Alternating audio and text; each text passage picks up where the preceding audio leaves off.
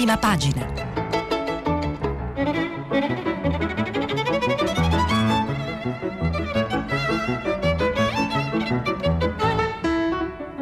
Questa settimana i giornali sono letti e commentati da Marco Tarquinio, direttore del quotidiano Avvenire. Per intervenire telefonate al numero verde ottocento zero cinquanta trecentotrentatré. Sms e WhatsApp anche vocali al numero tre tre cinque cinque sei tre quattro due nove sei. Marco Tarquinio dirige il quotidiano di ispirazione cattolica Avvenire. Originario di Assisi, inizia l'attività giornalistica al settimanale La Voce e al quotidiano Il Corriere dell'Umbria.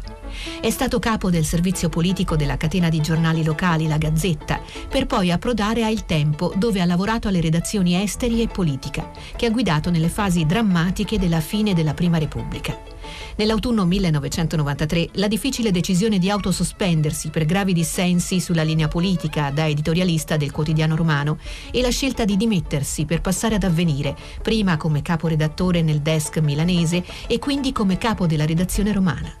A settembre duemilanove ha assunto la responsabilità di Avvenire, che durante la sua direzione si è collocato stabilmente tra i primi cinque quotidiani italiani.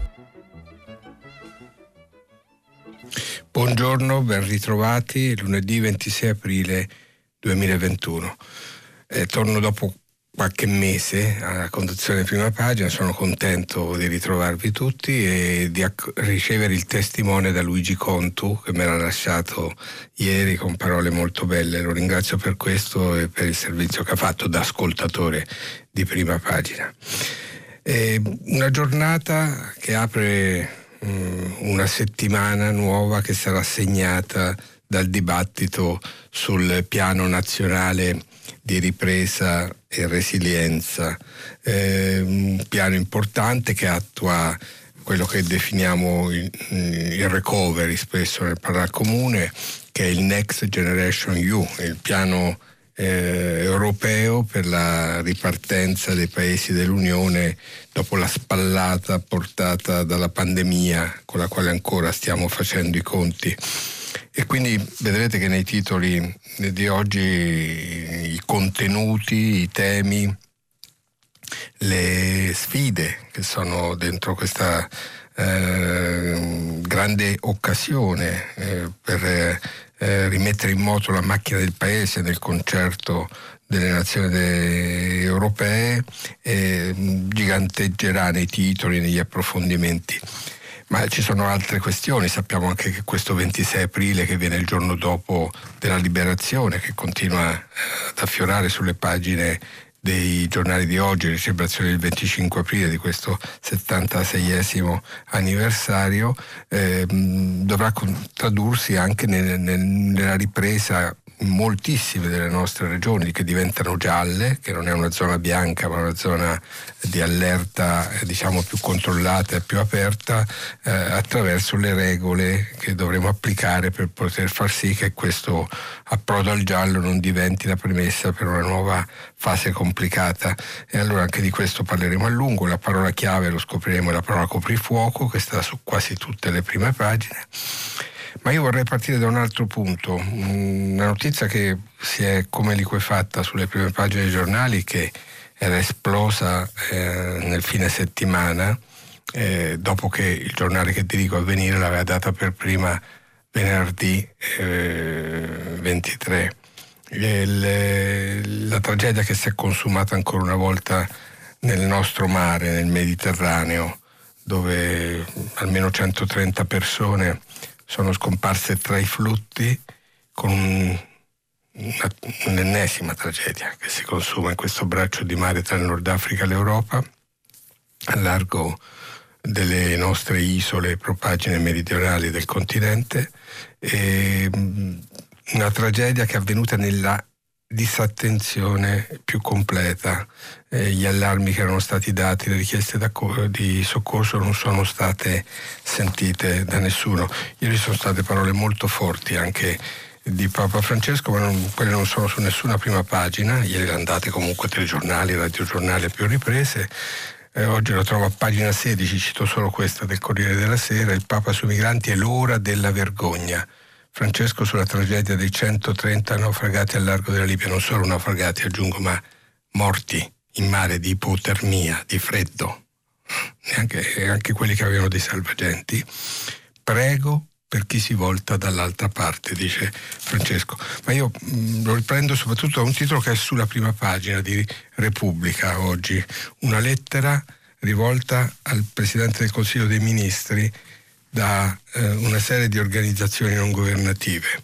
La firmano Alarm Phone, che è un servizio che consente di dare gli allarmi con tutta la tempestività possibile, in collegamento con le agenzie governative, con quelli che devono farlo per mestiere e per dovere di vigilare sui mari. La firma Alan Forn, Alan Forn, Emergency, Medici Senza Frontiere, Mediterranea, Open Arms, Rescue, People Saving People, Sea Watch, S O S. Mediterranea. Salviamo la legge del mare. Gentile Presidente Mario Draghi, dopo l'ennesima tragedia occorsa nel Mediterraneo giovedì scorso, crediamo indispensabile chiederle un incontro urgente. Ogni volta che si ripete un naufragio speriamo che sia l'ultimo. Anche la tragedia di questi giorni poteva molto probabilmente essere evitata. Nelle oltre ventiquattro ore trascorse tra la prima segnalazione di Alarm Phone e il consumarsi della tragedia, la Ocean Viking ha atteso un intervento delle autorità marittime, ma nonostante le autorità italiane, libiche e maltesi fossero tenute costantemente informate, questo coordinamento non c'è stato, o almeno non ha coinvolto l'unica nave di soccorso presente in quel momento. Che questa mancanza sia stata fatale è sotto gli occhi di tutti. Oltre cento persone hanno perso la vita. Questa è la realtà del Mediterraneo. Dal duemilaquattordici più di ventimila uomini, donne e bambini sono morti o scomparsi nel Mediterraneo centrale, che conferma il suo triste primato di rotta migratoria più letale al mondo. Nessuno degli accordi adottati dagli Stati dopo la fine dell'operazione Mare Nostrum è mai riuscito a far diminuire il tasso di mortalità. Da allora le O N G hanno cercato di colmare questo vuoto, ma in assenza di un coordinamento centralizzato, tragedie come quest'ultima sono le conseguenze da portare collettivamente sulla coscienza. Per anni l'intervento delle navi di soccorso civile è stato accolto con riconoscenza dalle autorità italiane ed europee. Poi le cose sono cambiate. I governi hanno ritirato le loro navi e cessato di coordinare i soccorsi. Le persone, invece di essere soccorse e condotte in un porto sicuro come vorrebbe la normativa marittima internazionale, hanno iniziato ad essere riportate dalle autorità libiche in Libia, dove sono vittime di detenzioni arbitrarie, violenze e abusi di ogni genere ampiamente documentati. Contestualmente, le O N G sono diventate oggetto di una campagna di dege- delegittimazione e criminalizzazione. Come ribadito dalla commissaria europea, la Presidente von der Leyen, il soccorso in mare non è un optional, bensì un preciso obbligo degli Stati, un obbligo giuridico, quindi oltre che morale. Come O N G siamo in mare a colmare un vuoto, ma saremmo pronti a farci da parte se l'Europa istituisse un meccanismo istituzionale coordinato di ricerca e soccorso che abbia come scopo primario quello di soccorrere persone in mare. Signor Presidente, continuano le O N G nella lettera rivolta a Mario Draghi su Repubblica di oggi. Signor Presidente, le chiediamo un incontro per discutere quali iniziative concrete possano essere assunte dal Governo, coinvolgendo l'Europa, affinché salvare vite umane torni ad essere una priorità e inaccettabili tragedie come i naufragi di questi giorni non si ripetano mai più. Questa è la lettera che parte dalla prima pagina di Repubblica e si conclude, si sviluppa a pagina ventidue, che riecheggia, lo ricordo, quello che domenica è stata pubblicata sulla prima pagina di Avvenire, il giornale che dirigo, ed era firmata da Enrico Letta, il segretario del P D, che proponeva, rivolgendosi all'opinione pubblica e all'Europa, un Next Generation Migration, un grande patto europeo per governare il flusso delle migrazioni e delle richieste di asilo secondo una logica comune, con regole forti, umane e um, percorsi civili, i corridoi umanitari che l'Italia stessa ha inventato. La questione è sulle prime pagine dei giornali anche perché Il Domani eh, dedica praticamente tutta la sua prima pagina a questo tema, prendendolo da, un, da un'altra piega delle, delle, vicende, delle vicende di cui ci stiamo occupando, insomma, di, di cui abbiamo appena parlato, che è quella delle regole ancora vigenti nel nostro paese anche dopo che sono stati corretti i decreti che erano stati varati con le, il primo governo di questa legislatura, il cosiddetto governo giallo-verde, quello guidato da Conte con Matteo Salvini al Ministero dell'Interno, al Viminale.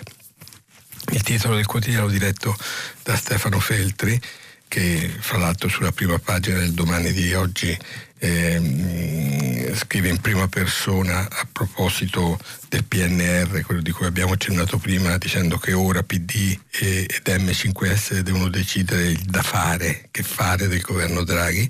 Dicevo, il grande titolo è, è dedicato a Matteo Salvini, l'irreversibile Matteo Salvini, il sistema disumano e inefficiente di gestione dei migranti realizzato quando era al Viminale è intatto.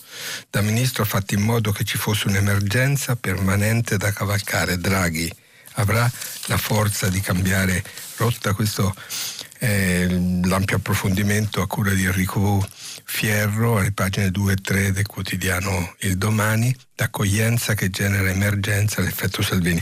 È un pezzo che fa eh, puntigliosamente il punto eh, su quello che è stato raccontato, perché ha voluto farlo nei, nei, negli ultimi tre anni, e mh, è un pezzo che va a toccare uno dei temi eh, sui quali potrebbe, anzi si sta già accendendo, la tensione nella grande coalizione che sostiene, che sostiene il eh, governo Draghi, eh, nel quale ci sono sensibilità diverse anche su questo punto, che è una delle grandi sfide epocali. Ma veniamo eh, al, al tema che vi accennavo, il coprifuoco, eh, che mh, è nei titoli di quasi tutti i giornali stamattina, eh, in, come parola chiave. Il Mattino: il coprifuoco, scrive il quotidiano napoletano, spacca il governo. Il, eh, il giornale Fratello, Il Messaggero, riprende eh, la cosa eh, dal punto di vista di una delle voci che si sono levate. Coprifuoco, stop del Viminale, eh, è la sintesi con cui il quotidiano romano ehm, Eh, dà conto di come il vice ministro degli interni abbia, eh, abbia dato sulla voce alla ministra per eh, le regioni, per le autonomie eh, territoriali, la Gelmini, eh, Maria Stella Gelmini, che aveva ipotizzato la possibilità di restare ai tavoli di ristorante fino alle ventidue. Sapete che l'ora del coprifuoco fissata è questa, alle dieci della sera. Il, eh, il giornale Eh, diretto da Alessandro Sallusti, che titola "Gelo sul coprifuoco, tensioni sul governo, il centrodestra chiede niente multe a tavola fino alle ventidue, ma il sottosegretario, in realtà il viceministro all'interno Grillino, dice nessuna deroga". E ancora il, il quotidiano nazionale con il, La Nazione, Il Giorno, Il Resto del Carlino titolano all'unisono "Coprifuoco e multe, si riparte nel caos". Maria Stella Gelmini annuncia: si può stare nei locali fino alle ventidue e tornare a casa dopo. Il Viminale replica: no, chi lo fa verrà sanzionato. Dai ristoranti alle scuole la grande scommessa, i virologi sono divisi sulle misure. Galli: il virus correrà. Clementi: no, il trenta per cento è già immune. In realtà mh, attenzione, eh, il, il dibattito Eh, vedrete che è molto acuto anche sulle conseguenze delle misure che cominceremo a sperimentare da oggi. Continuiamo la carrellata dei titoli. Il Secolo diciannove, il quotidiano di Genova: Italia alla prova del coprifuoco, e nella seconda riga di titolo comincia ad apparire anche il tema del P N R R, il Piano Nazionale di ripresa e resilienza, recovery, come viene detto da alcuni in sintesi, lite su tasse e giustizia, questo è il secolo decimonono. Il Corriere della Sera fa un titolo più politico, Letta Salvini, sale la tensione, eh, un titolo politico perché si concentra su uno dei dati forti della... della Della, de, delle parole che sono circolate ieri nelle, nelle ore eh, concitate in cui ci si, pre, ci si prepara alla, alla presentazione del P N R R e delle sue misure collegate al Parlamento della Repubblica da parte di Mario Draghi. E sale la tensione, il leader del P D che dice al Al, eh, al segretario della Lega: se non vuole non stia al governo, e, ed ecco la parola coprifuoco anche sulla, parola, anche sulla prima pagina del primo quotidiano italiano, detto da Fontana, il capoleghista coprifuoco sbagliato. Eh, ancora le, la Repubblica, che in sovratestata fa un titolo Mh, diverso dagli altri, e vedremo perché, però il tema è molto forte. Viaggio Repubblica sceglie di fare un viaggio nelle R S A ancora blindate per la pena di, per la pena di Brunella Giovara, però dà conto del copri, dello scontro Letta Salvini sul coprifuoco, e, e anche qui e poi dopo si concentra sul P N R R, ci torneremo eh, dopo. Ehm, i, i giornali del Sud hanno tutti, con l'eccezione del Mattino, una cosa mi ha colpito, hanno tutti la protesta dei sindaci che vorrebbero, eh, si concentrano certamente sul coprifuoco anche, no? Danno le notizie, sempre La Gazzetta del Mezzogiorno, coprifuoco, governo senza pace, eh, però m- sono molto attenti alla questione dell'applicazione del P N R R al Sud, e quindi eh, danno conto de- della protesta dei sindaci che si sono presentati a Napoli per eh, eh, sollecitare più attenzione al, go- al-, al meridione d'Italia, nel grande piano di cui abbiamo accennato. Ebbene, pensate, il Quotidiano di Napoli questa cosa la dà soltanto all'interno del giornale, non la porta in evidenza in prima pagina. È una fotocronaca a pagina sette, se non vado errato, infatti sì, a pagina sette, mentre gli altri quotidiani meridionali ce l'hanno tutti in diverso modo in prima pagina.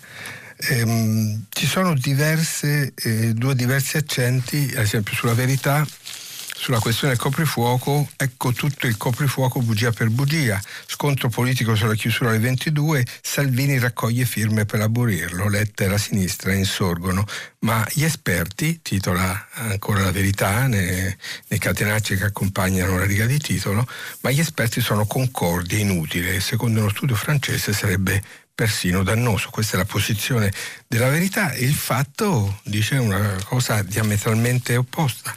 È troppo presto, parla della riapertura, il quotidiano diretto da Travaglio, eh, è troppo presto, rischiamo tanti morti e quarta ondata. E, e la, la preoccupazione viene fondata sullo studio della Fondazione Kessler, che è stata presentata in contemporanea praticamente alle misure che sono state assunte, che tiene conto uh, delle, delle, della curva dei contagi e del rischio uh, statistico eh, che può derivare da, da riaperture troppo anticipate. Dipenderà dal comportamento di tutti noi. Vedete che, eh, come vi dicevo, c'è anche, anche sulle pagine dei giornali affiora um, una um, diversità radicale di vedute eh, su quello che ci stiamo preparando a vivere in queste settimane, secondo il piano, quello che um, il, premier, il premier Mario Draghi ha definito un rischio ragionato. La, um, la questione del... del P N R R, eh, ci torniamo fra un attimo perché mi voglio soffermare ancora un secondo su, su quello che vi ho accennato da, dalla prima pagina di Repubblica, il virus e gli anziani prigionieri nel paese che riapre. Eh, il grande reportage di Brunella eh, Giovara eh, occupa le, le prime due pagine del quotidiano diretto da Maurizio Molinari, i dimenticati delle, delle R S A. L'Italia riapre, le casse di riposo no, e per trecentomila anziani tutti vaccinati l'abbraccio con i figli resta un sogno spiegato, eh, con l'allarme dei neurologi di cui si dà conto, senza contatti la salute mentale peggiora del sessanta per cento, disatteso il via libera degli inco- agli incontri del governo, il Trentino fa eccezione, i risultati positivi in quella regione si vedono. Eh, è una delle, delle ferite aperte, come sappiamo, nella ormai mh, più di un anno di battaglia contro la pandemia anche nel nostro paese. E, mh, ed è importante che si continui a tenere gli occhi ben aperti su quello che sta accadendo per bilanciare anche qui eh, le esigenze della sicurezza fisica con eh, le esigenze altrettanto forti di un benessere che è anche psicologico e delle emozioni per le persone più anziane, soprattutto se il piano di vaccinazione eh, eh, funziona, è stato portato a termine. Giusto che venga evidenziato con questa eloquenza di dati e di, e, e di volti, direi, in qualche modo, gli stessi volti che ci soffermo un attimo, perché la scelta originale e forte del Foglio, che ha deciso di proporsi oggi con una sovracoperta a firma, diciamo così, di Nanni Fontana, perché le foto sono sue, con l'ottimismo del futuro negli occhi di chi si vaccina. È una galleria di quindici volti di persone che si sono vaccinate, molti volti anziani ma anche giovani, perché sono infermieri o medici, e, ed è davvero mh, un biglietto da visita di speranza per una settimana complicata in cui sarà messa alla prova la nostra responsabilità, la nostra solidarietà e anche il senso di disciplina che gli, tan- gli italiani hanno saputo dimostrare nell'arco de- di questi mesi molto difficili. Vi dicevo del P N R R eh, o recovery, chiamatelo come volete. Sapete che si tratta di un piano da duecentoventidue miliardi circa di euro.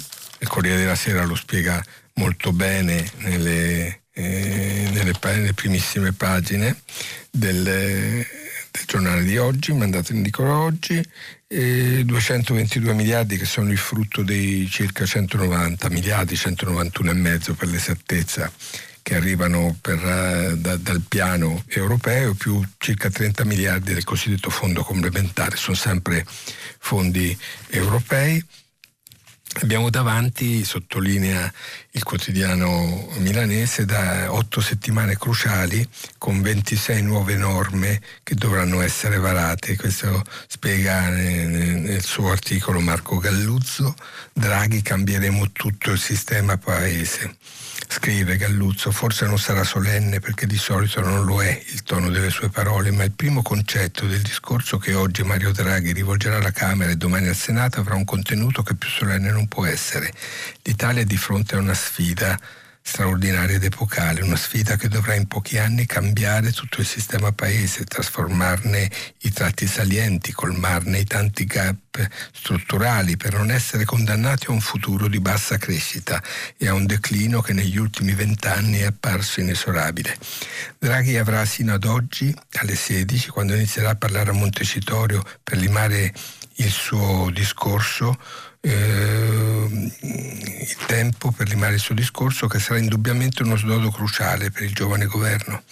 Il Premier alzerà il velo non tanto e non solo sui dettagli del P N R R, che già ha trasmesso alle Camere e che entro il trenta aprile invierà alla Commissione europea, ma sui obiettivi e risultati che l'esecutivo attribuisce al, al Recovery Fund, gli oltre duecento miliardi di euro di aiuti che in sei anni dovrebbero contribuire a ridisegnare l'economia, la produttività, la competitività di un paese che ha un disperato bisogno di cambiamento e modernazione e, mod- e modernizzazione.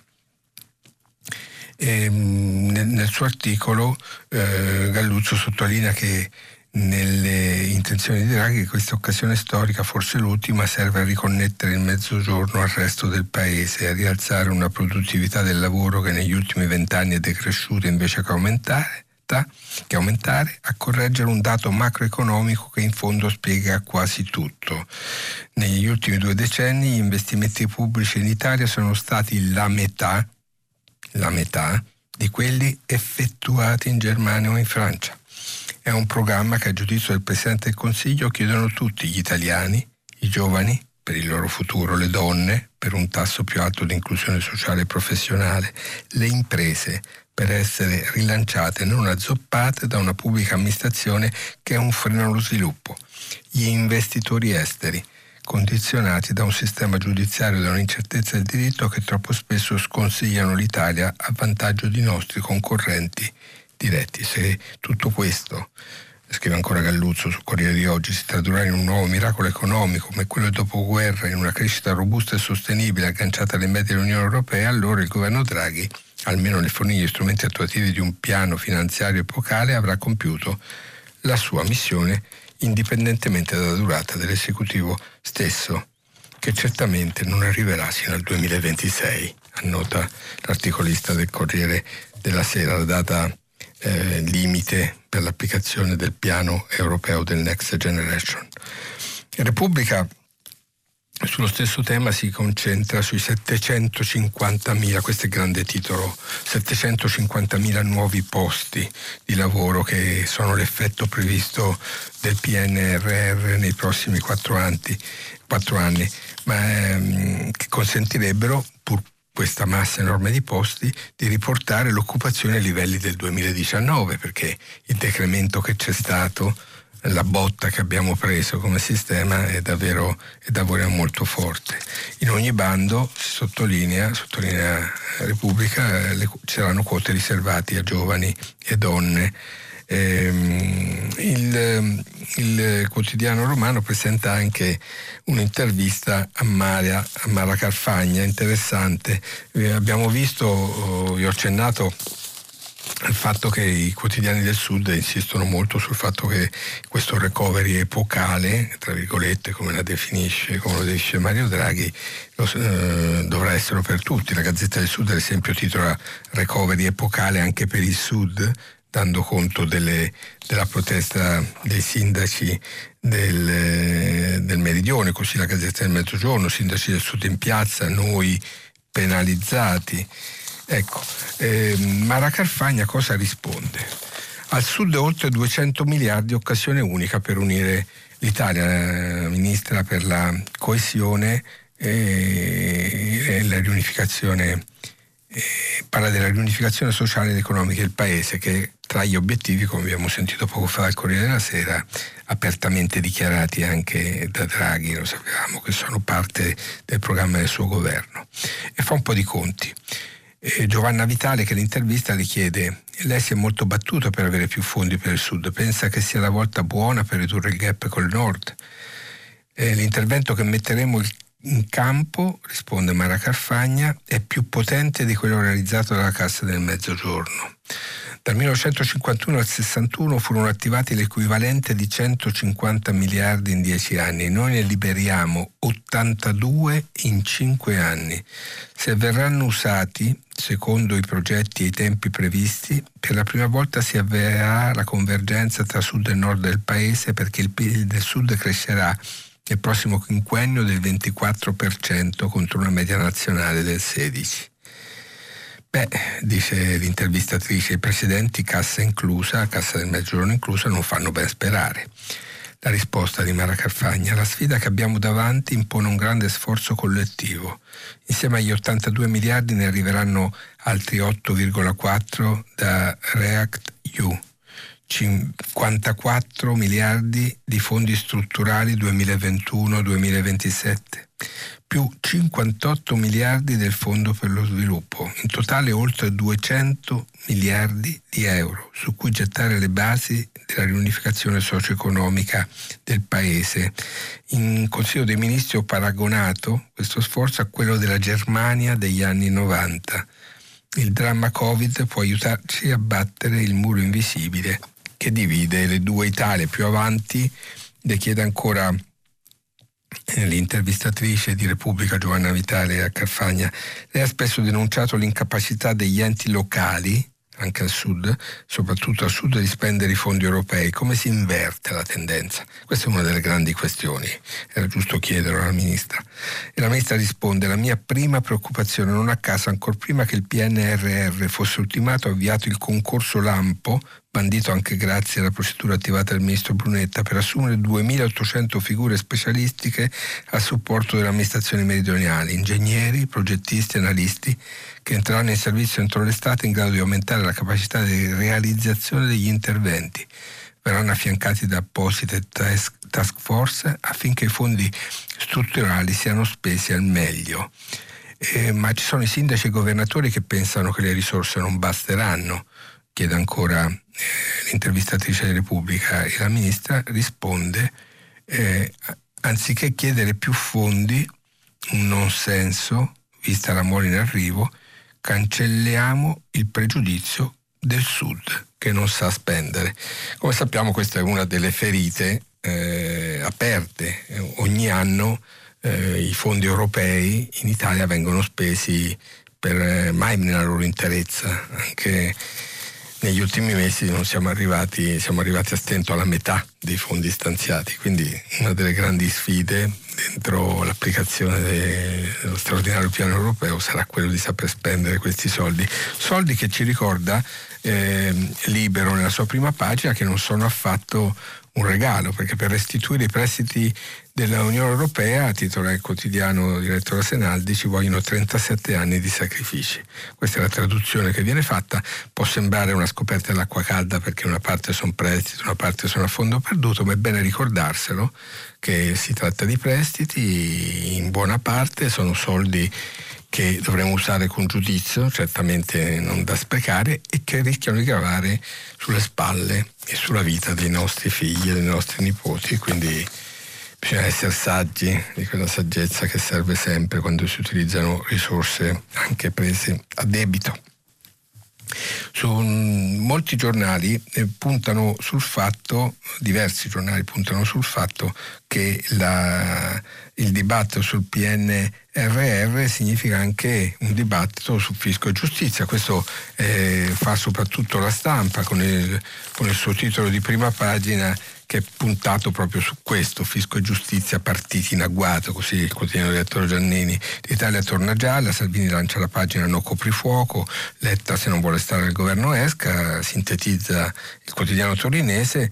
Però soprattutto si concentra su questo, con, ehm, sul fisco e giustizia, eh, perché sapete che nella linea del governo c'è chi parla anche di una vaghezza di quello che è contenuto nel P N R R, e c'è chi vuole la flat tax e chi vuole l'applicazione del principio costituzionale di una, eh, un abbassamento delle tasse, ma sempre con una proporzionalità dell'imposizione in base alla ricchezza eh, delle persone, secondo i principi che reggono il nostro ordinamento. Quindi siamo a un bivio molto netto, molto, molto forte. Bisogna saper mediare e trovare una via mediana tra tendenze a strappo molto pronunciate.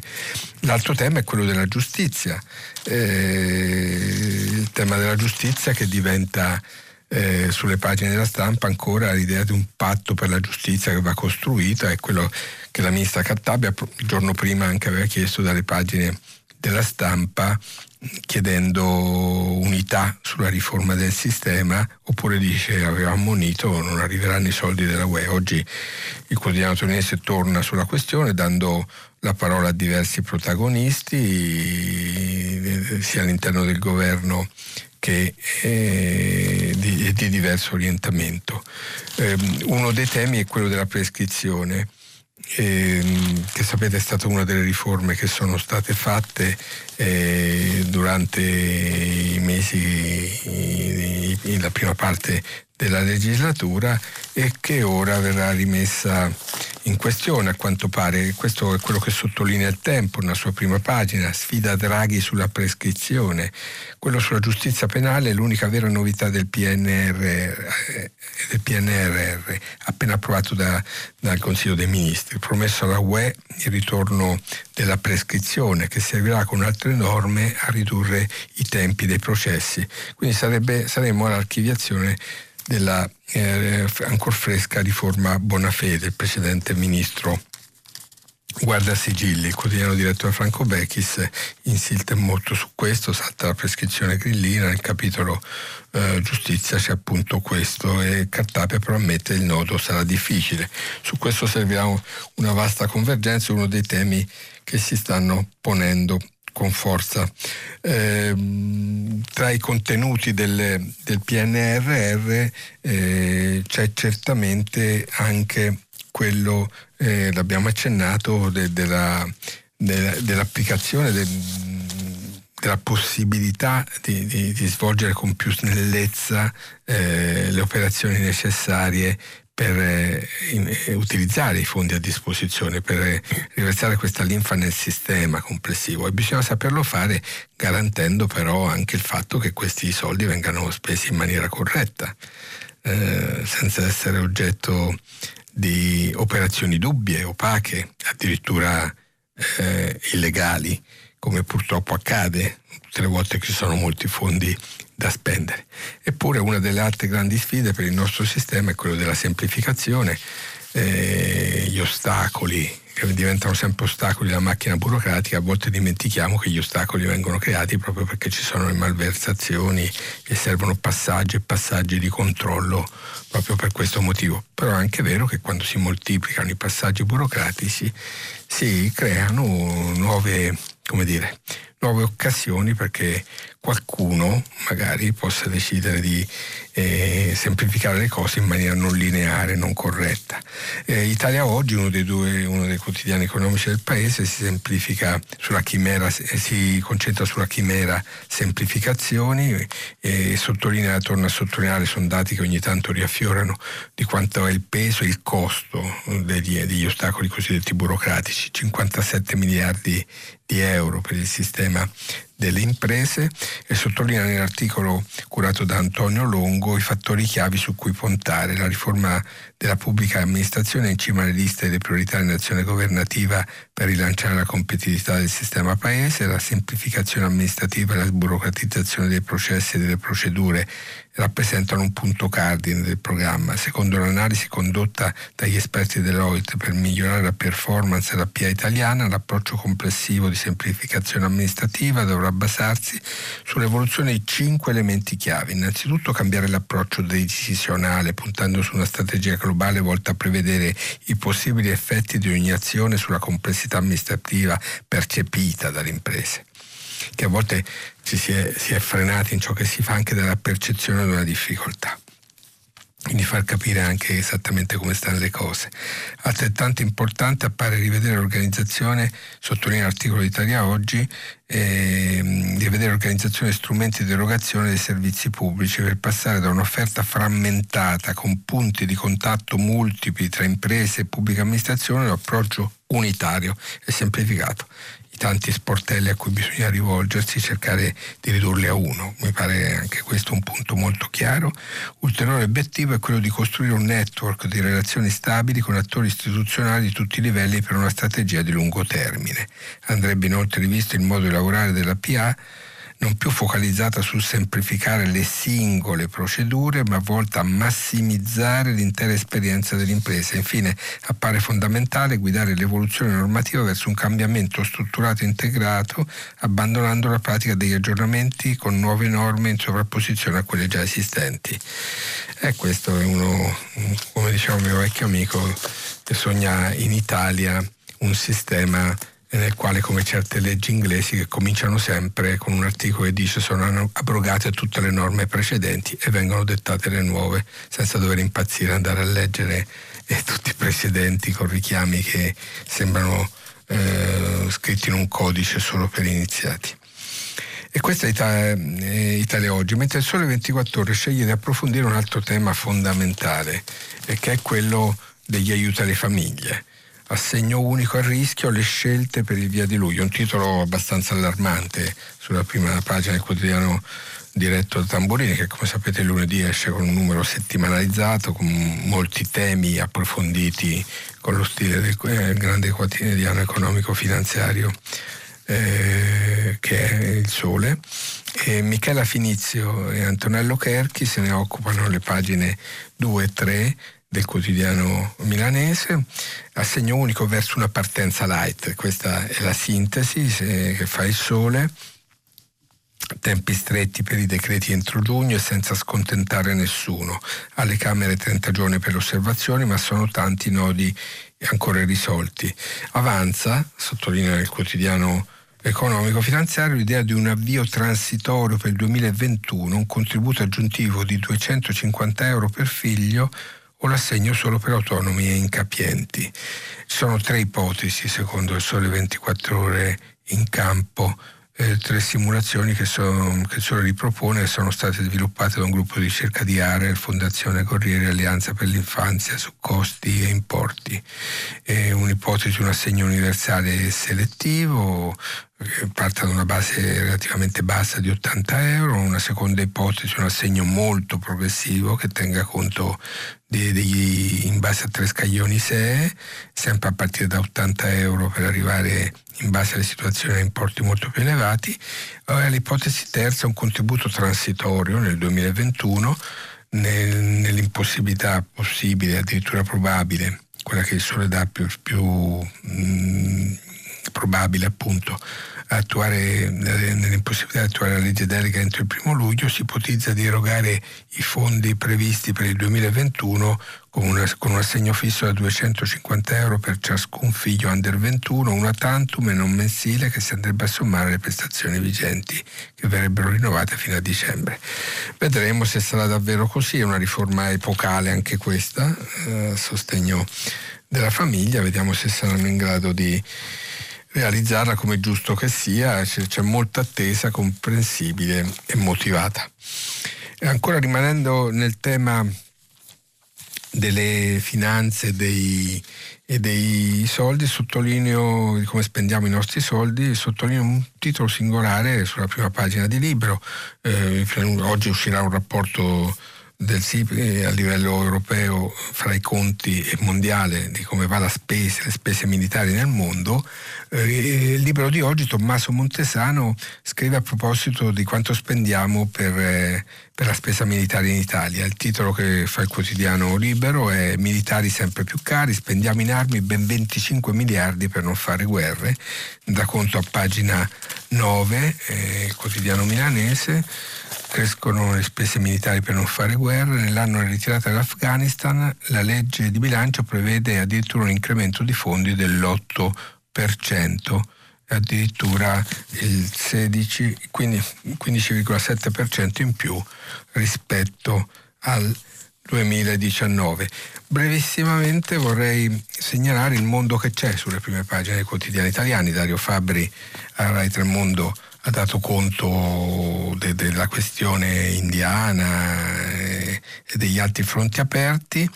L'India, sulle prime pagine dei giornali italiani, c'è quasi solo per richiami ovviamente legati al Covid. Prendo il catenaccio del Giornale: nuova variante, stop a tutti i voli dell'India, richiama la misura che è stata assunta da dal ministro Speranza, e segnalo solo che il, altri due titoli per segnalare che qualcosa c'è sulle pagine italiane.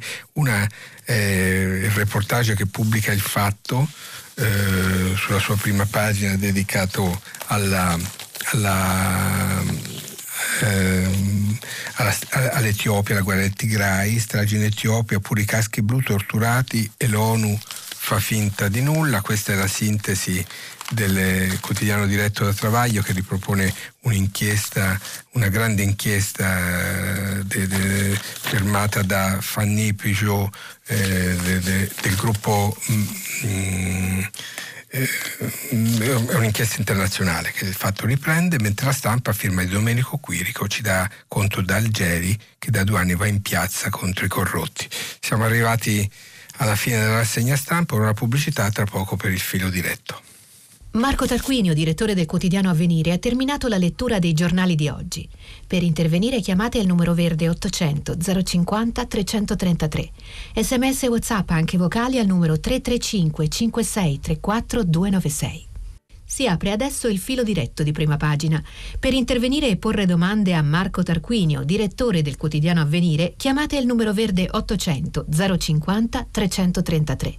Sms e WhatsApp anche vocali al numero tre tre cinque cinque sei tre quattro due nove sei. La trasmissione si può ascoltare, riascoltare e scaricare in podcast sul sito di Radio tre e sull'applicazione Rai Play Radio. Bene, rieccoci qui, ben, ben ritrovati. Cominciamo pure il nostro filo diretto. Pronto? Pronto? Pronto, buongiorno. Buongiorno direttore, sono Giordano e chiamo da Milano.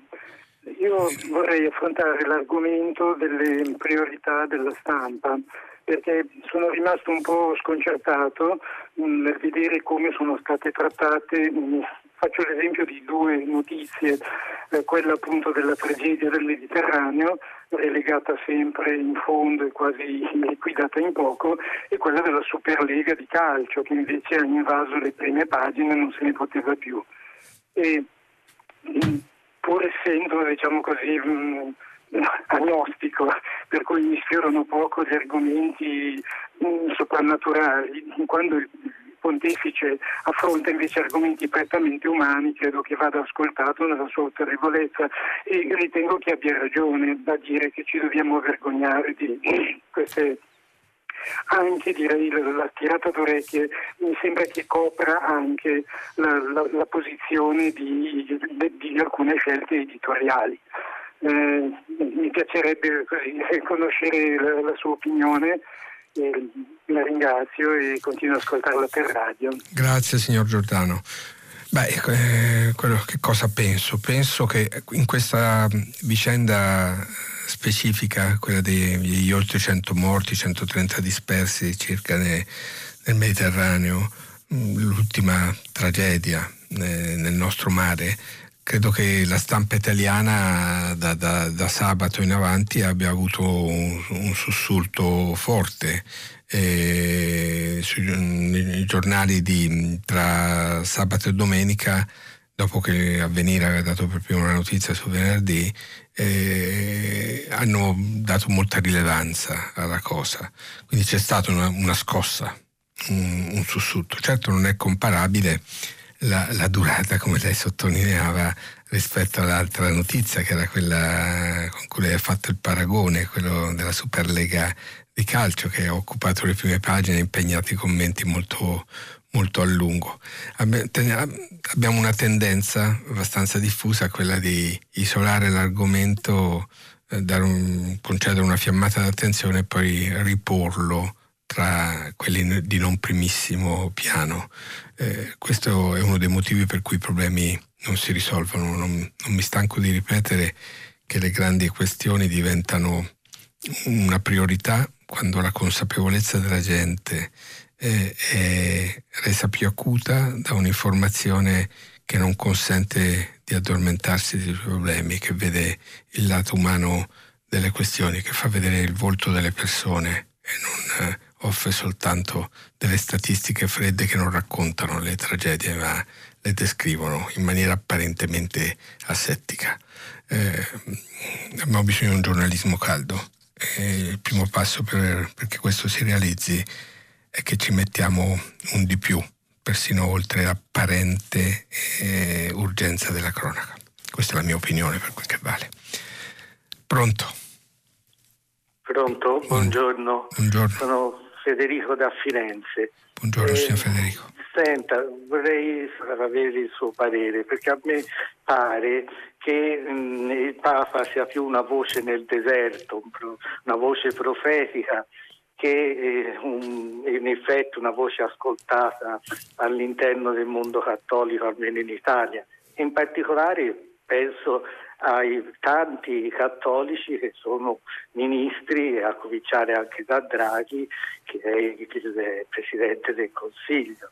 Ecco, mi chiedo per esempio se domenica prossima, non sul suo giornale o nelle voci di tanti vescovi che seguono le indicazioni del Papa, ma nelle chiese eh, italiane, nelle chiese in cui andranno questi ministri, si leverà lo stesso la voce e la richiesta del Papa su questi temi. Ecco, mi pare che ci sia un grande scollamento su quello tra le parole del Papa e quello che invece nel corpo, diciamo, esteso del mondo cattolico e soprattutto tra quei cattolici che praticano la politica e vivono la politica in, in prima persona, poi viene in effetti compreso e attuato. Lei che cosa ne pensa? Beh, penso che lei abbia delle ragioni molto forti nel dire quello che ha appena detto rispetto alla coerenza tra i valori di riferimento e l'azione eh, pubblica che viene esercitata da persone che si dichiarano cattoliche, ma credo anche che sul fronte della solidarietà umana e eh, de, del soccorso de, dei poveri, eh, qualunque sia la loro nazionalità, e dei deboli, dei fragili, possiamo essere insieme a quelli che credono e quelli che non credono, dobbiamo essere insieme. Ho sempre detto che non dovrebbero esserci neanche confini di appartenenza politica, perché la solidarietà non dovrebbe essere un discrimine eh, politico-partitico o appunto di opinione eh, religiosa, di, di visione religiosa. Eh, credo che la parola del Papa sia una parola mobilitante anche per quelli che non credono, oltre che per quelli che credono, che dovrebbero essere più coerenti, e continuo a sperare che questo giorno venga, mh? perché ne abbiamo bisogno e soprattutto credo che mh, ne abbiamo il dovere di fronte eh, ai nostri figli, di fronte alla storia e di fronte a questo presente che sta diventando, rischia di diventare un futuro ancora triste se non saremo capaci di, di capovolgere una linea di tendenza che è quella che ci porta, soprattutto in termini molto laici, a non governare i processi ma a subirli. Un, grandi processi come quello delle migrazioni, di cui noi italiani siamo sempre stati protagonisti, se non sono governati eh, diventano una maledizione. Governati sono la benedizione, perché quando le differenze si incontrano dentro una legge condivisa c'è sempre speranza, lavoro e futuro per tutti, altrimenti c'è sopraffazione, tre, eh, fatica e tragedie come quelle che continuiamo a vedere. Eh, pronto? Pronto, buongiorno. Buongiorno. Buongiorno. Eh, il, il suo nome, signore? Ecco, io volevo, ho già scritto e parlato con la redazione, in quanto per ragioni di riservatezza sarebbe il caso che io mh, mi chiamassi Pino e eh, non comunicassi il nome dell'organizzazione umanitaria con la, con la quale ho partecipato ad una missione recentemente eh, in mare. Va bene così, signor Pino, allora mi dica. Grazie. Ascolto. Eh, in merito alla lettera eh, che è stata mandata al Presidente Draghi, mi è subito venuta in mente questa immagine, eh, perché ehm, probabilmente sono cambiati i colori politici, se ormai di colori politici si può parlare, e le persone, ma la sostanza Eh, rispetto a questa problematica eh, del soccorso in mare è sempre la stessa, nel senso che sono cambiati i metodi, non c'è più quell'aggressività e quella volgarità di qualche anno fa, ma le limitazioni sono sempre le stesse. Racconto la mia esperienza. Eh, già a partire dal paese, eh, inizialmente dal paese di partenza della nave, eh, il governo locale eh, ha ritardato di dieci giorni eh, la partenza, con ispezioni, doppie ispezioni, controlli, cioè praticamente i governi cercano di mettere il bastone tra le ruote a queste navi, se prima con i sequestri, adesso con mezzucci un poco più sottili, ma sempre diciamo della, della, con, la, con la stessa finalità. Ehm, quindi le partenze sono rallentate, le rotte sono limitate fino all'ultimo momento per raggiungere le zone S A R. Uh, le, um, una volta uh, caricati uh, a bordo naufraghi um, e, e sbarcati nel porto sicuro, cosa che avviene dopo giorni di richieste e di attese in mare, a volte con minori, con, bamb- con bambini, bambini anche molto piccoli, donne incinta e quant'altro, um, una volta sbarcati fatti i tamponi a tutti, uh, tamponi molecolari, Um, bisogna fare quattordici giorni di quarantena sulla, sulla nave. Per quanto riguarda l'equipaggio, l'equipaggio fa due tamponi molecolari prima di partire, rimane in una specie di bolla di quarantena all'interno della nave per tutto il tempo, perché naturalmente essendo negativi, non, ess- non venendo in contatto con nessuno, è impossibile qualsiasi forma di contagio.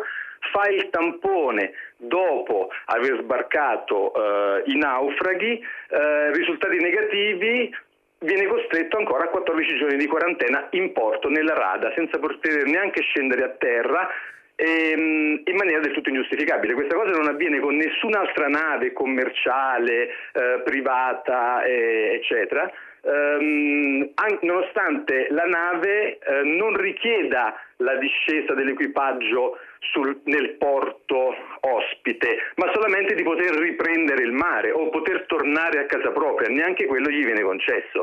Eh, una volta finita la quarantena, adesso la nave in questione è ancora ferma nel porto, eh, soggetta a continui controlli, ispezioni, tutte cose che servono esclusivamente a rallentare le operazioni. Naturalmente con questo modo, in questo modo meno eh, diciamo violento e volgare, eh, ha fatto sì che in, nei giorni scorsi nelle acque al nord della Libia, nel Sar libico, ci fossero solamente una nave. Una nave, lei immagina, perché che per coprire eh, decine e decine di miglia, navi molto grandi, ci impiegano decine di ore, e quindi se l'avvistamento da parte degli aerei delle O N G, eh, perché normalmente avviene solo tramite quello, perché ormai i governi non partecipano a nessun tipo di avvistamento e di, di, di, di relazione, eh, se l'avvistamento avviene molto distante, la nave non ce la fa ad andare perché è una sola. È così, è così. Posso ringraziarla? Voglio solamente finire dicendo che eh, oltre all'appello delle organizzazioni non governative bisogna eh, far sì che ci sia una mobilitazione generale su questa cosa, perché eh, ora non entriamo nel discorso geopolitico, ma i governi continuano a finanziare, i governi europeo, italiano, continuano a finanziare Malta per non far niente, la Libia eh, aumentando i dispositivi della Guardia Costiera. Che succede? Che quando questi barchini partono per mano di eh, trafficanti, arrivano al, al limite delle acque territoriali libiche, la Guardia Costiera, che adesso grazie a noi ha dei mezzi molto potenti, li va a recuperare, li riporta nelle carceri libiche, in, in, imponendogli di nuovo tutta una, una trafila di soldi, torture, vessazioni per ripartire. Cioè è un circolo vizioso aberrante. La ringrazio, Pino, il nome che abbiamo scelto, che ha scelto di usare per questa sua testimonianza, una sorta di reportage eh, che, che richiama tante cose. Devo dire che abbiamo pubblicato anche sulle pagine del nostro giornale con eh, le cronache del collega Nello Scavo, di Paolo Lambruschi e di altri dei, dei miei colleghi inviati di Avvenire, e, mh, di Daniela Fassini. Voglio mettere anche nomi di donne eh, nel lavoro che stiamo facendo. E le, ecco, è molto importante quello che lei ha detto. Io aggiungo, non ho niente da aggiungere, è stato molto esaustivo e completo sulle modalità che vengono utilizzate, che mi lasciano senza fiato da cittadino d'Italia ed Europa ancora oggi. Ricordo solo che la Open Arms, dopo l'ultimo intervento di soccorso che ha fatto in mare, è stata sottoposta a quasi venti ore di ispezione per finire in fermo amministrativo. Ecco, questo mi lascia molto, molto colpito, diciamo, delle modalità che vengono eh, utilizzate. Grazie ancora. Eh, pronto? Pronto? Buongiorno, eccomi qua. Dica. Buongiorno, buongiorno dottor Tarquinio. Eh, io sono eh, Roberto Marion e telefono da, la, da, dalla prima cintura di Torino e volevo parlare di, di queste due categorie, del, cioè de, che sono entrambe neglette eh, perché non protestano, non scioperano e non votano, e che sono i migranti eh, che poi annegano, e gli anziani ricoverati nell'erre esse a che stanno eh, segregati e, e, e muoiono anche loro. Eh, non so se avrò la competenza del, del, dell'ascoltatore che mi ha preceduto, eh, però diciamo io ho lavorato come volontario e come parente figlio di una ricoverata in una erre esse a per sei anni, quindi conosco benissimo la situazione anche dall'interno. Eh, il problema è semplicemente questo, che nessuno se ne occupa. Io ho fatto eh, ho sollevato il problema con le autorità laiche, diciamo, con Amnesty International, con l'associazione Adina che difende i diritti dei ricoverati nell'erre esse a, eh, adesso sollevo il problema con lei, ho cercato di sensibilizzare la stampa, ma non sempre, eh, cioè mai finora è stato pubblicato un mio articolo, e ritengo che sia vergognosa questa situazione di questi anziani che vengono trascurati dal punto di vista del affettivo, dal punto di vista emotivo. Cioè la medicina, a mio giudizio, io sono un ingegnere, quindi sono, non sono eh, un, un esperto del settore, però eh, ho, ho notato che la, la medicina considera la, l'assistenza principalmente dal punto di vista clinico e non dal punto di vista psicoemotivo. Eh, c'è una psicologa, un'animatrice che, che, che, che, che, che contatta queste persone, che, le, che, che, che raccoglie le loro confidenze, le conforta, eccetera, però secondo me no, non basta. Eh, la situazione è che li hanno segregati per proteggerli dal virus e poi hanno lasciato le porte aperte, cioè l'Istituto Superiore della Sanità ha stabilito di fare i tamponi ogni quindici giorni, quando lei sa benissimo, come tutti quanti quelli che leggono i giornali, che la validità è quarantotto ore. Quindi hanno avuto il tempo di, di, di, di contagiare andando a casa, infettandosi al supermercato, eh, con, con i figli che andavano a scuola, eccetera, e poi hanno contagiato i ricoverati e ne sono morti dieci su settanta, che non sono pochi, e tutti gli altri sì, sessanta, questo poi, eh, diciamo, è il passato. Stati, Diamo, eh, se eh, mi permette, volevo dire, ricordiamo anche che oggi è stata fatta una vaccinazione imponente, l'erre esse a, quella che viene ricordata anche dal, dal reportage di Repubblica di stamane, no? Scusi, le ridò la parola, poi concludiamo, mi dica. E certo, la vaccinazione è importante, però è intervenuta, diciamo, tardi, dopo otto nove mesi. Quindi io dico, eh, questi anziani al sabato e alla domenica non hanno le visite, soprattutto la domenica, perché la direttrice sanitaria le ha vietate, come ha espulso me chiaramente, come parente e come volontario. Non hanno animazione perché la psicologa fa eh, dal lunedì al venerdì. Io avevo proposto di fare eh, dei concerti con tecnologia Bluetooth che consente eh, nel raggio di dieci metri di eh, far sentire la, la, la musica senza entrare nella struttura. Mi è stato vietato anche questo, cioè c'è una diffidenza totale per paura di responsabilità penali nei confronti di, di qualsiasi iniziativa, e secondo me questo dimostra anche, oltre che la mancanza di sensibilità, c'è una visione non olistica del problema degli anziani, eh, cioè soltanto limitato all'aspetto clinico e non anche a quello eh, sociale. Dimostra anche eh, mancanza di preparazione scientifica. Eh, io sono un, un ex ricercatore scientifico e quindi mi, mi stupisce che ci sia questa ottusità nei confronti del Bluetooth, quando anche in altre realtà, in altri ospedali con, con il Covid eccetera, sono state utilizzate delle tecnologie come WhatsApp per tenere i contatti fra i familiari a casa e il ricoverato nel, nel reparto bon. Covid. Grazie. Quindi, signor Roberto, devo dire la sua denuncia è molto circostanziata, è molto legata anche a un'esperienza, immagino, che, che appunto lei ha fatto direttamente. La realtà è molto complessa e variegata, anche quella dell'erre esse a, non tutto è uguale, ci sono residenze che si sono comportate in maniera ineccepibile in questa crisi, sia da un punto di vista della sicurezza fisica che del benessere psicologico delle persone nella condizione data, con le difficoltà che conosciamo. Eh, il reportage di Repubblica dà conto del fatto che la gran parte, anzi praticamente la totalità degli ospiti di queste strutture sono oggi vaccinati. C'è il problema della vaccinazione di, dei loro familiari, di quelli che eh, li vanno a trovare da fuori, ma sono state inventate, diamo conto anche di questo, ne abbiamo scritto tanto sul giornale che dirigo, quelle vengono chiamate le stanze degli abbracci, realizzate con dei, dei veli eh, che consentono, in plastica, che consentono comunque di stringersi la mano e di stare a distanza ravvicinata nonostante eh, il perdurare del rischio pandemico. Eh, ci sono altre modalità, si stanno affinando sempre di più, il contatto a distanza secondo anche le indicazioni che le forniva in molte situazioni, non niente affatto poche, sono stati garantiti. E credo che dobbiamo avere la lucidità di vedere i problemi, sottolinearli, come il fatto che bisogna sapere andare oltre eh, la vaccinazione, che non ha risolto ancora il problema de, delle relazioni così importanti per il benessere psicofisico delle persone, eh, ma neanche dire... dire i problemi che ci sono, ma, non, ma evitare di non vedere i passi in avanti che pur nelle difficoltà si stanno compiendo, perché questo ci aiuta a procedere, no? A riuscire a vedere anche le, ciò che è giusto, che stiamo cominciando a realizzare. Questo comunque grazie della sua testimonianza e della passione con cui l'ha portata.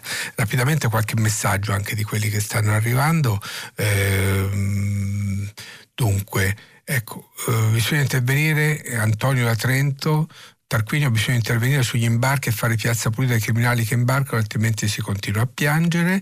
Eh, non voglio, non accetto di venire moralmente colpevolizzato se dei criminali speculano sulla disperazione e spingono in mare esseri umani su fragili gommoni a sgonfiamento programmato. Guglielmo da Bologna, mentre eh, Angela da Roma scrive bentornato. Va bene, accendiamo un faro sulle tragedie di coloro che muoiono in mare o sulle strade per raggiungere il sogno di una vita dignitosa, ma i giornali, i media in genere parlano quasi solo di virus e vaccini. Angela da Roma invita ad alzare lo sguardo. Eh, ancora Eh, ci siamo talmente, Maria Grazia da Lodi, ci siamo talmente abituati a tante morti che non riusciamo a realizzare che l'Europa non va da nessuna parte se non si coordina e accetta queste persone che provengono da un altro continente e che sono parte del nostro futuro comune. Leggo che molti stranieri che vivono in Italia hanno chiesto il permesso di soggiorno necessario per le assunzioni, in pochi hanno avuto risposta, le procedure per il rilascio dei documenti sono complesse nei loro paesi d'origine, figuriamoci qui. Eh, questi stranieri subiscono una sorta di terrorismo burocratico, burocratico. Maria Grazia da Lodi. Come vedete, opinioni diverse, molto profonde, interessanti, le potete continuare a leggere sulla, sulla pagina di eh, prima pagina di, di Radio tre. Eccoci qua, un'altra telefonata. Pronto? Eh, buongiorno, mi sente? Bu- buongiorno. Buongiorno, sì. Sono Silvia da Torino. Io ho mandato un messaggio e mi hanno richiamato, ho fatto una considerazione molto semplice, è talmente semplice che è difficile. Eh, riguardo, cioè, mi è suscitata dalla questione adesso del coprifuoco, dopo la questione delle zone gialle, rosse, arancioni, c'è una, un calvario che non finisce più, quando semplicemente abbiamo tutti bisogno di raggiungere un'autocoscienza e non abbiamo bisogno di multe. Non è quello che ci risolve il problema, dobbiamo assolutamente tutti prendere coscienza di dove siamo, cosa facciamo, perché lo facciamo e, e grazie a questa educazione culturale e civile essere in grado di gestirci da soli. Poi ovviamente le regole ci sono, ma non è quello, cioè non è quello che risolve. Allora io mi sono, questo semplicissimo problema, eh, considerazione che sicuramente condividono tutti, però io ho fatto un passetto in più e ho detto siamo in un mondo che è assolutamente mediato da messaggi subliminali, per cui cioè, insomma, sono, è un trentennio che bene o male, non dico che fanno fare a tutti quello che vogliono, ma ci sono dei messaggi che arrivano e che fanno sì che le persone, a mio parere, molto spesso facciano delle cose che non dovrebbero fare e non, non si usa questo sistema per far arrivare dei messaggi positivi invece di educazione civica, educazione civile. Quindi a mio parere non c'è la volontà di far migliorare, perché con tutto quello che c'è su internet, sulle serie televisive, che francamente io sono una di quelle che sono più di quaranta anni che non ha la televisione, che evita proprio prudentemente di essere contaminata. Però la radio, io, signora, no?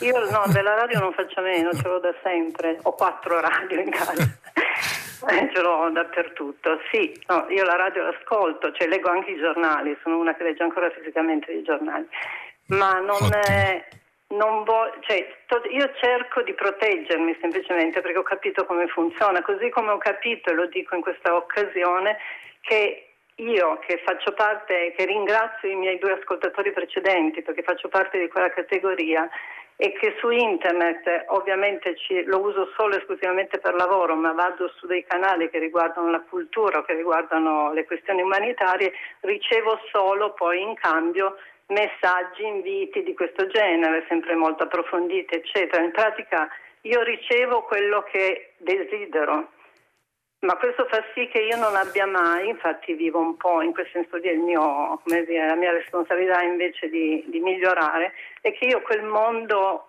che è lontano da me quasi non lo vedo, se non mi si scontrassi ogni giorno politicamente e socialmente, però io non, a volte non immagino che ci siano persone che possono parlare e pensare in quel modo, perché di fatto io mi vivo anch'io nella mia nicchia.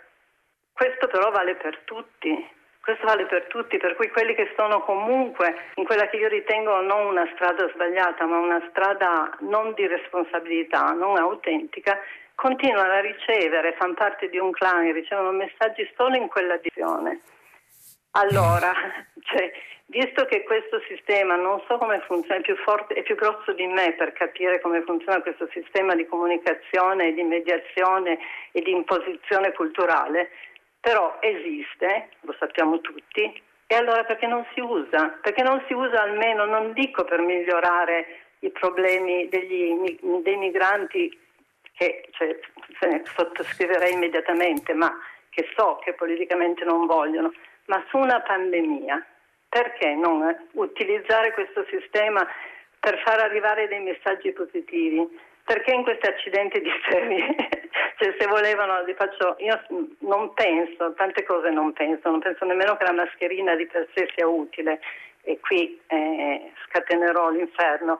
Penso che la mascherina è utile solo perché ci ricorda che abbiamo un problema, non perché di fatto, per cui io la utilizzo, perché so che mi ricorda che devo fare attenzione, è un sistema. Ma voglio dire, banalmente, volevano che mettessimo tutta la, tutti la mascherina, perché le serie non hanno messo le mascherine? Cioè perché non arrivano dei signora messaggi? Silvia ha espresso molto compiutamente il suo punto di vista, con una battuta le dico, io sono uno di quelli che continua a utilizzare la cosiddetta mascherina altruista, perché penso che sia un gesto di responsabilità verso gli altri, verso le persone che incontro. Prima di tutto, non pretendo di, di essere sicuro al cento per cento per il fatto che la utilizzo per me, ma la utilizzo per noi. Ecco, credo che questo sia lo spirito con cui tantissimi italiani utilizzano la mascherina, non la portano sul mento o soltanto appesa all'orecchia pronta a tirarla su se qualcuno ti dovesse guardare, con fare un po' trucio, magari se qualcuno che veste la divisa. In questo senso il suo bisogno di autocoscienza, non di multe, la frase con cui ho cominciato la sua telefonata la trovo molto appropriata. Credo anche, però voglio dire questo, eh, che i miei concittadini, i, gli italiani, abbiano saputo essere molto eh, efficaci da questo punto di vista, la stragrande maggioranza di, di noi, per tanto tempo, per questo tempo, e che siamo ancora consapevoli che, del fatto che la battaglia non è finita. Eh, dobbiamo farla per noi e per gli altri, dobbiamo farla perché non si alzi una guardata, dobbiamo farla perché le aperture eh, verso cui andiamo incontro in queste ore non siano la premessa eh, per altre chiusure. Le aperture devono essere non reversibili, dipende dai nostri comportamenti, dalla nostra responsabilità. In questo credo che servirebbe più responsabilità da parte degli esternatori pubblici, lo dico da cronista, lo dico da cittadino. Ancora una telefonata, pronto? Eh, buongiorno direttore, buongiorno. Sono Gianni e telefono da Lusena San Giovanni, provincia di Torino. Bene, eh, eh, Torino su Uber, Uberalles, come dice qualcuno, tre telefonate in fila, eccoci qua.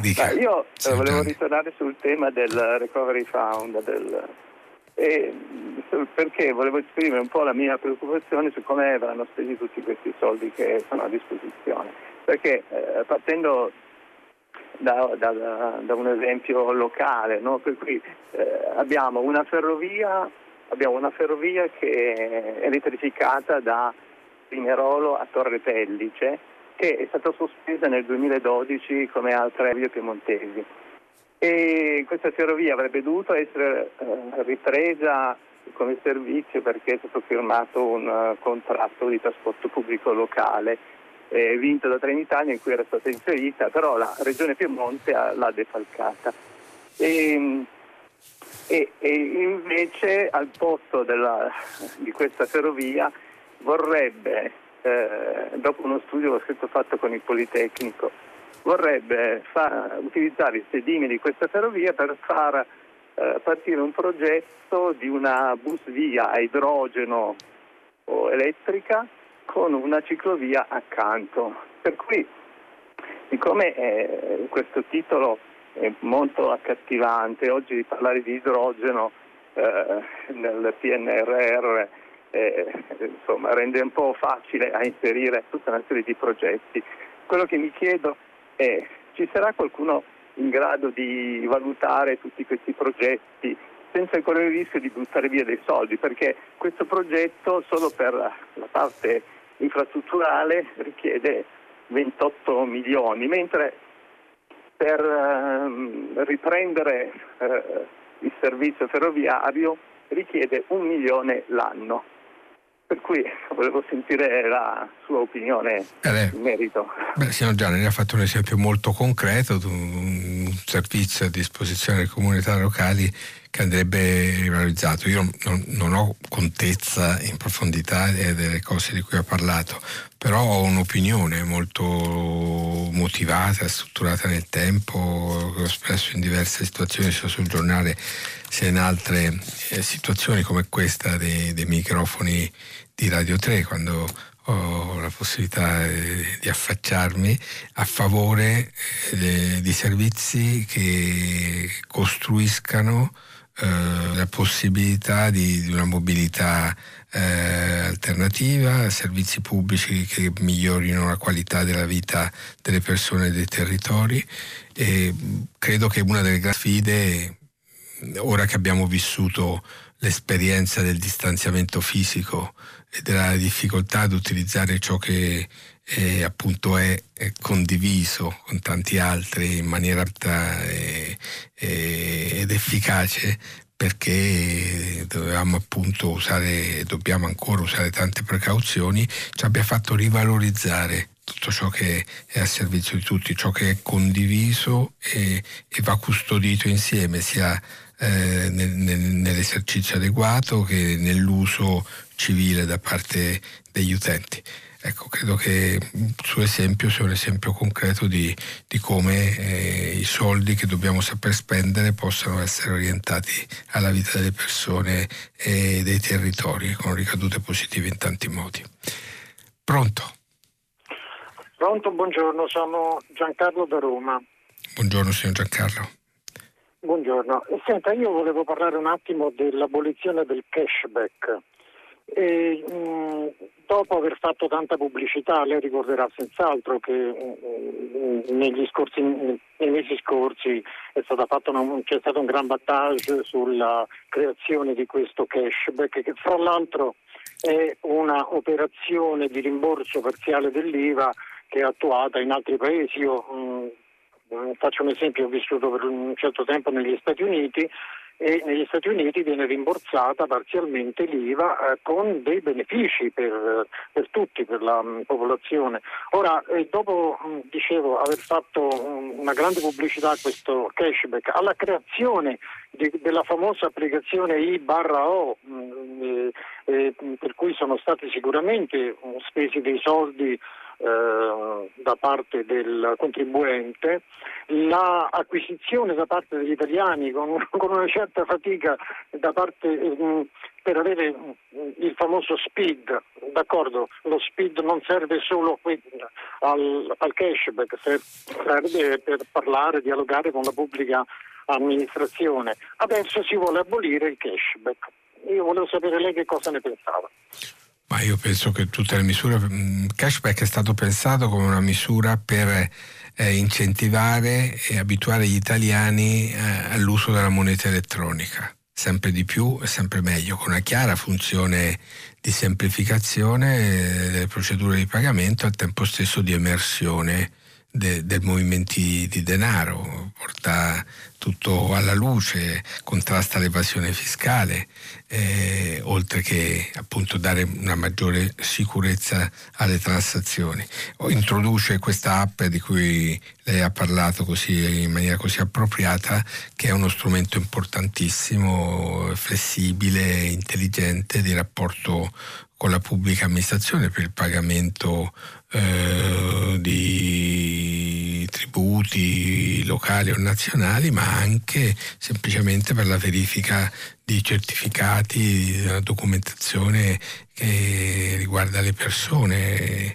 E questo io trovo che sia tutto estremamente utile. Quindi il dibattito non è stato deciso ancora di abolire alcunché, c'è un dibattito in corso, vedremo che dove approderà. Credo che si bilanceranno e si, dovranno, si dovrà tenere conto di tutti i punti di forza. Se posso dire la cosa che mi è piaciuta di meno di questo cashback, ma non è un mistero, la mia opinione su questi punti è la parte, come dire, a premi che è stata collegata. Non, non mi è piaciuta la lotteria, si poteva fare a meno di farla, che ha incentivato un uso sballato de, de, della carta di credito con micri, micropagamenti che potevano non essere fatti e sono stati fatti sminuzzando un pagamento complessivo semplicemente per aumentare le operazioni. Queste sono le cose che non mi sono piaciute, ma la filosofia di fondo è molto interessante, intelligente, e credo che lo strumento della moneta elettronica sia uno strumento di libertà, di giustizia e di equità potenzialmente. Eh, Naturalmente so che ci sono persone che hanno anche un'opinione diversa, ma la rispetto, ma io dico la mia. Ancora una telefonata, ce la facciamo? Pronto? Pronto, buongiorno. Buongiorno. Sono Giuliana da Lucca. Io buongiorno, telefono, per, buongiorno, telefono per la tragedia dei morti in mare, che è una cosa che ci stringe il cuore a tutti e che ci si sente anche impotenti. Se non si interviene con degli, cioè secondo me si deve intervenire proprio nei paesi da, da dove partono questi poveretti, e intervenire con investimenti, controllando che non vengano sperperati o investiti o intascati da, da, da, da altri.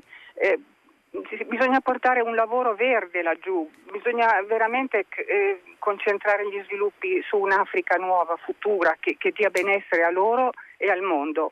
E, e, però ci vuole molto controllo, perché la corruzione e i governi là non sono all'altezza di, di risolvere questi problemi, e ci vogliono delle forze di pace perché si controlli questa situazione, altrimenti continueranno Bene. a morire in mare, purtroppo. Grazie signora Giuliana, sono perfettamente d'accordo con lei, sottoscrivo quello che ha detto. Ancora una telefonata, ce la facciamo? Pronto? Sì, pronto, buongiorno, buongiorno. Eh, mi chiamo Claudio, chiamo dalle Marche. Eh, volevo fare un brevissimo intervento, mi sembra che siamo in chiusura, su un aspetto secondo me poco, eh, poco trattato in, per quanto riguarda tutte, tutti i fondi che si stanno dirigendo nel mondo della green economy e in particolare dell'agricoltura. Eh, io sono un piccolo produttore che fa bio da tanti anni, pur avendo avuto in passato anche un'altra professione, diciamo, Eh, maggiore, però mi sono occupato del bio da, dall'ottantotto, eh, però vedo che, i, o perlomeno mi sembra di percepire, che c'è una scarsissima attenzione, nonostante si riempiano tutti la bocca eh, di, di, di fare il bio, di vendere bio, di tra- fare questa trasformazione al green, verso i piccoli produttori. E faccio un piccolissimo esempio che spero dia l'idea. Mm, i, chi fa il bio ha la... Eh, diciamo l'obbligo di rispettare una fascia di rispetto sui propri appezzamenti di terreno di cinque metri eh, a confine con chi eh, il bio invece sì, non lo fa. Acceleri che stiamo bio, chiudendo, eh? Brevissimo. Chi non fa il bio può diserbare, buttare anticrittogamici, eh, mm. concimi chimici e eh, tutto quello che eh, eventualmente si riversa nel campo di un produttore bio, questo produttore non può eh, venderlo e commercializzarlo. Molto chiaro quello che hai detto, eh, mi, mi ha sottolineato un problema serio, però dobbiamo fermarci qui. Dopo Prima Pagina ci sarà il giornale radio, poi Giacopini condurrà, Vittorio Giacopini condurrà Pagina tre, quindi le, le novità musicali di Primo Movimento. Alle dieci, come sempre, Tutta la città ne parla approfondirà un tema posto da voi ascoltatori. Potete continuare a riascoltarci anche sul sito di Rai tre. Marco Tarquinio vi saluta, buona giornata a tutti e a domani.